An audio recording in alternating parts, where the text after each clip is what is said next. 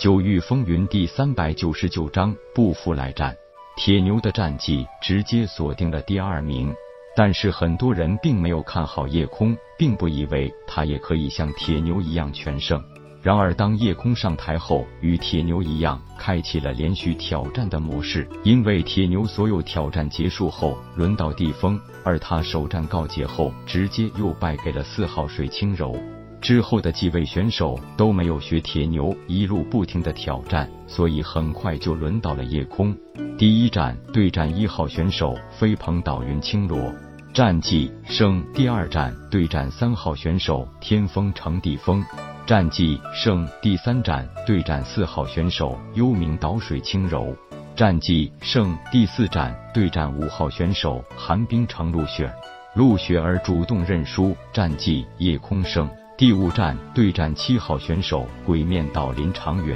此刻，所有人都知道夜空是铁牛的老大。当然，看过了前四场对战，大家终于知道这个当老大的也真的不白给。林长云是知道自己与水清柔之间有那么一些差距的，夜空可以战胜水清柔，而且几乎所有人都看得出来，夜空赢得并不是很难，那就说明他的战斗力应该是还在铁牛之上。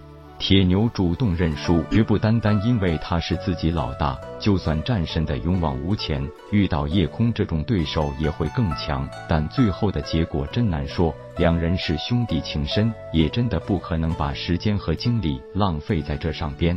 输阵不输气势，毕竟林长云也是天骄人物，曾几何时那也是备受万千瞩目的。只是这一路来，不管走到哪里，都会遇到夜空和铁牛这对兄弟。就像是上天专门为了让他难受而刻意准备的。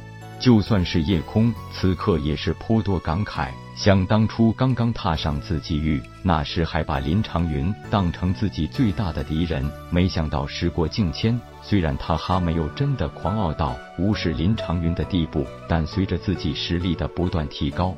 就算林长云与自己依然是站在对立面，不过这个人再也不能真正对自己构成威胁。就算明知道会输，林长云也想亲自试一试，这个当年被自己当成蝼蚁一般的人，此刻究竟成长到了什么高度？偷天换日的高超模仿能力，被夜空用来拿灵气高仿对手的兵器。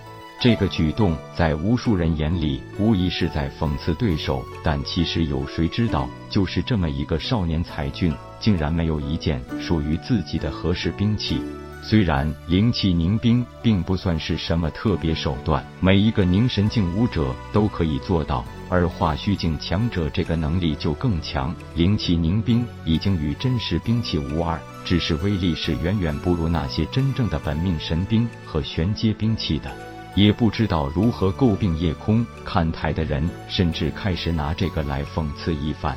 真不知道他到底是哪里来的穷小子，原来连一件趁手兵器都没有。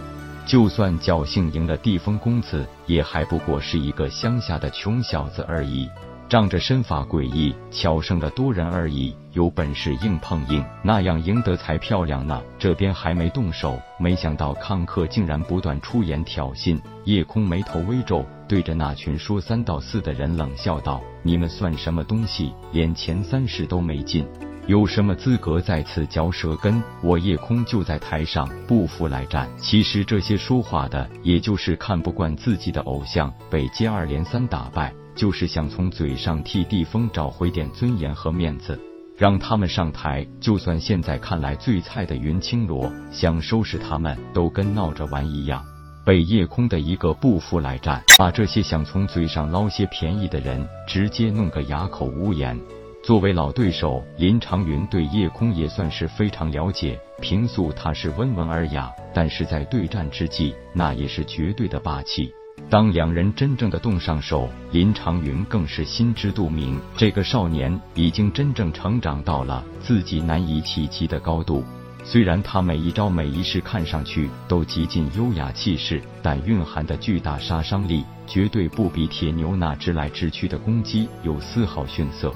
几个回合过去，林长云越战越心惊。唐终于知道了自己和夜空的差距，也真正明白了铁牛选择认输的真正原因。铁牛对战越战越勇猛，夜空对敌越战越轻松。就算夜空再强，铁牛也绝不会轻易输掉，但也很难取胜。所以两人一战的结局很可能是两败俱伤。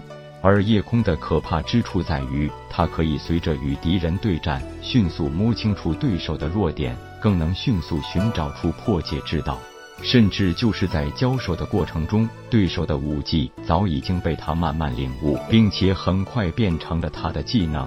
毕竟，很多武者的确最清楚自己武技的优点和缺点。当一名武者在对手面前没有了任何的神秘或未知时，只有境界修为是唯一的倚仗。但在同阶武者中，这个差距实在太小，所以武技就成了制胜的关键。然而，夜空这个变态，肉身强度超强，灵气储量又是超强，多方面的优势，面对敌人就成了彻底的碾压。林长云越打越憋屈，这是和铁牛对战都没有出现的情况。与铁牛对战，怎么说也是硬碰硬，全靠实力和经验。而这个夜空简直就是无耻到了极点，自己的每一次攻击力度、角度早已经被夜空了然于胸。他的灵气凝冰，每一次几乎就是在早已选定好的位置，等着自己撞上去。所以跟夜空对战，感觉就像跟一个更厉害一些的自己对战，那种滋味就别提有多难受了。都说旁观者清，其实这也未必。就算是同阶武者，没有亲身经历，也很难体会此刻林长云所面临的一切。但在场还有数十名归真境强者，以他们的眼界，当然看得出夜空的高明之处，实在太妖孽。这种可以无限模仿敌人武技的能力，无疑是所有他对手的噩梦。可以说，这个夜空的真实战力已经无限接近归真境，现在差的就是那一层跨越归真境的壁障，而这个时间不会太久远。